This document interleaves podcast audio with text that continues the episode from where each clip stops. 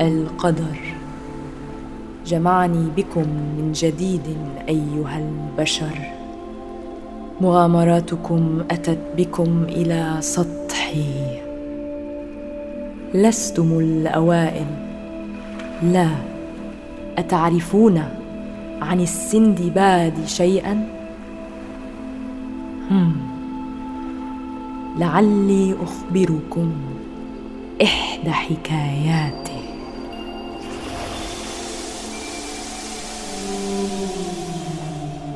في أفق بعيد وسط المحيط الهادئ توعد قبطان خبيث بأن يقتل البحارة على متن سفينته فامتلأت قلوب البحارة بالرعب وقرروا الهروب من قبضة الموت باللجوء إلى المحيط في ليلة مصيرية اكتمل فيها القمر.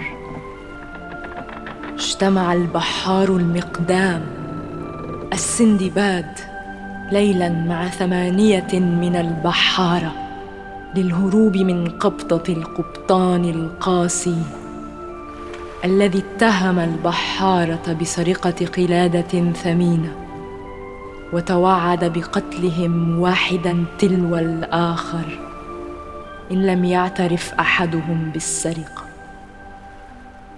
اتجه البحارة بخطوات حذرة باتجاه قارب نجاة صغير. ولكن انتفض طمطم أحد البحارة الذي يحمل حذاءه بين يديه مرتجفا من شدة رعبه وقال انظروا! لقد استيقظ القبطان وأشعل ضوء غرفته ماذا تفعلون أيها الخونة؟ سوف ألهيه. اذهبوا بسرعة. لا يا سندباد. يجب أن تذهب أنت فإنك الوحيد القادر على قراءة الخريطة. سوف أبقى أنا. بسرعة بسرعة يا شباب. اقفزوا في الماء. قفز السندباد وأصدقاؤه السبعة في الماء وفروا بقارب نجاة صغير. وبعد مدة من التجديف سمعوا صوت تصدع في القارب وتحطم القارب كليا. بسبب ثقل وزنهم. وقعوا في الماء والأمواج تأخذهم في كل اتجاه. وصارع السندباد أمواج البحر ليبقي رأسه فوق سطح الماء إلى أن رأى شيئا ما. جزيرة في الأفق أخذوا يسبحون نحوها. اسبحوا بسرعة نحو الجزيرة! ارتطمت قدمي بشيء في الماء! وصل السندباد إلى الجزيرة وصعد مع بقية البحارة إلى سطحها. يلهث من شدة الإرهاق. الغيوم غطت على ضوء القمر. لا أستطيع أن أرى شيئا على هذه الجزيرة. أشعر بأن الأرض تتمايل تحتي. وأنا أيضا. ولكنه ربما بفعل دوار الحركة. ظلت علامات التساؤل والضياع على وجوه البحارة. إلى أن غلبهم التعب والنعاس.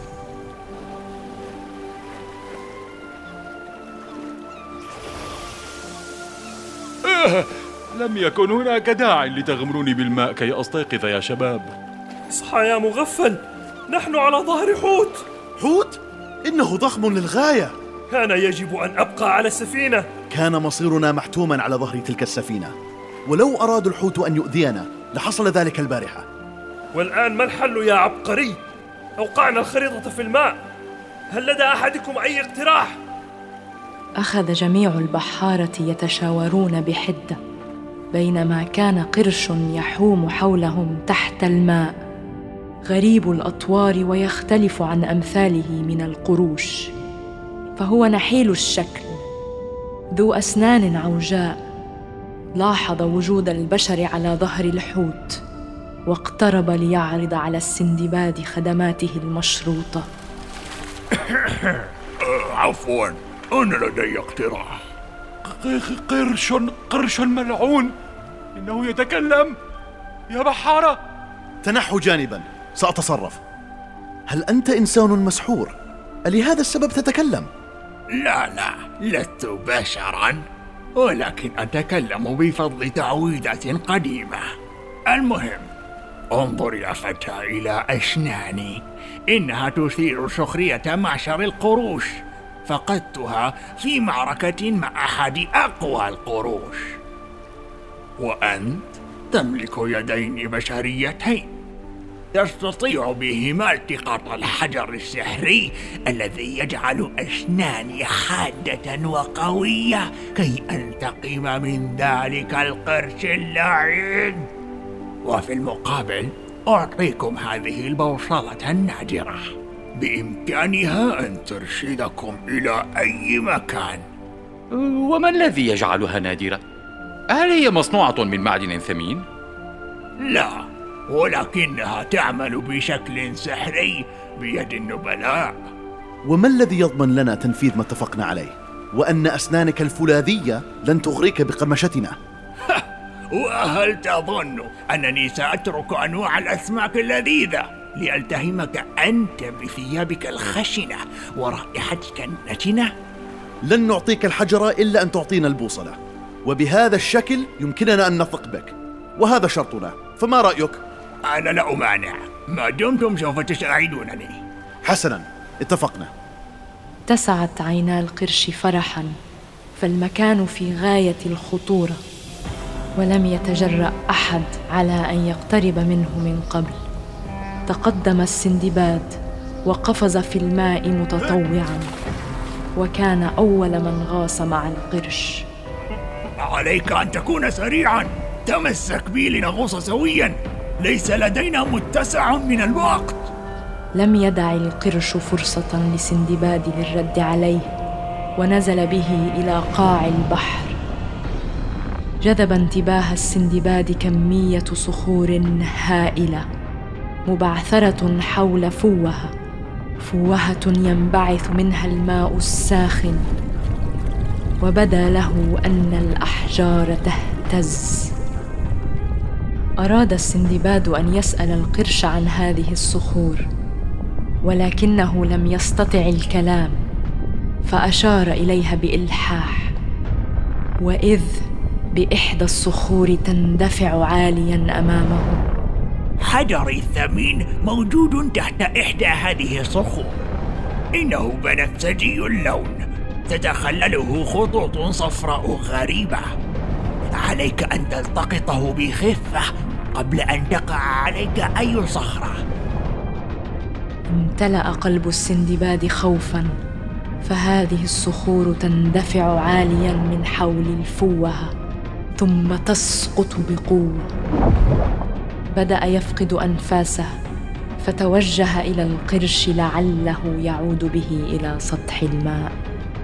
ما زالت هناك صخرة لم تتحرك من مكانها. أنا متأكد من أنك سوف تجد حجري العزيز تحتها. اقترب السندباد من الصخرة لإزاحتها بيده ولكن في اللحظة ذاتها اندفعت الصخرة بقوة شديدة وارتطمت بالسندباد مما أفقده توازنه وقدرته على الحركة. حاول القرش أن يساعده ولكن الصخرة سقطت بسرعة على قدم السندباد. يا لحظ اللعين! سوف أحضر أصدقائك لإزاحة الصخرة من فوق قدمك. راقب السندباد صعود القرش بكامل سرعته ونظر إلى أصدقائه يغوصون نحوه قبل أن يفقد وعيه فقاموا بالتخلص من الصخرة بسرعة. انتبه طمطم لوجود الحجر السحري تحت الصخرة فالحجر كان يلمع وتبين لطمطم أنه حجر من الأحجار الكريمة فأخذه بخفة ووضعه في جيبه دون أن يلاحظ القرش. القرش الذي صعد بالسندباد غافلا إلى السطح بسرعة. صعد جميع البحارة على ظهري وهم يستجمعون أنفاسهم ويربتون على ظهر السندباد الذي استعاد وعيه وكان سعيدا بنجاته من الغرق. آه يبدو أني لن أتمتع بأي أسنان خلابة بسبب حظ التعيس. ولكن كي أوفي بوعدي لكم سوف أعطيكم البوصلة هيا. قم بسحبها من بين أسنان ضعيفة شكرا لك على الوفاء بوعدك. فنحن في أمس الحاجة إلى هذه البوصلة العجيبة. سحب السندباد البوصلة من فم القرش ثم فتح غطاءها الصدئ. ولكن بقي مؤشر البوصلة ساكنا في مكانه. فنظروا جميعا باستغراب إلى القرش. إنها لا تعمل. أنتم مجموعة لصوص البوصلة لا تعمل بيد السارق. من منكم سرق حجر السحرين؟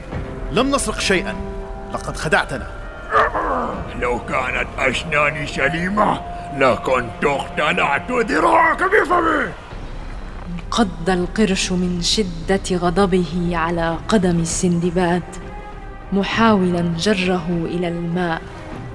فركض طمطم نحوه ودفع القرش بعيدا. ولكن وقعت من جيبه قلادة القبطان أمام مرأى الجميع. لا أصدق أنك سرقت القلادة. هربنا جميعا من السفينة بسبب سرقتك.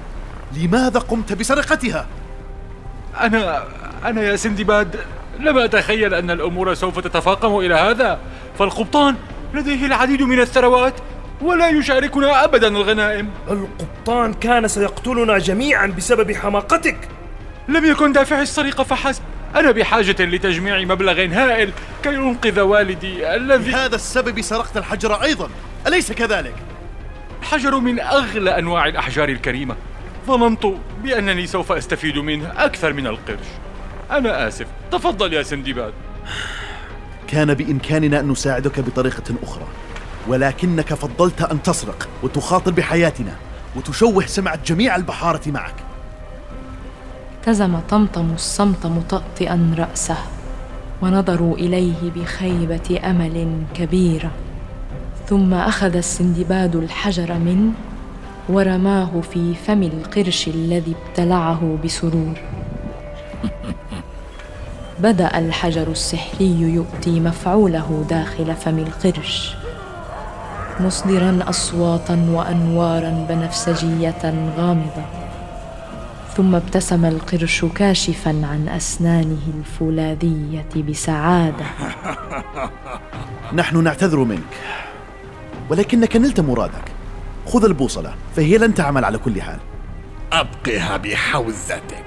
ستعمل في حال إعادة القلادة لأصحابها.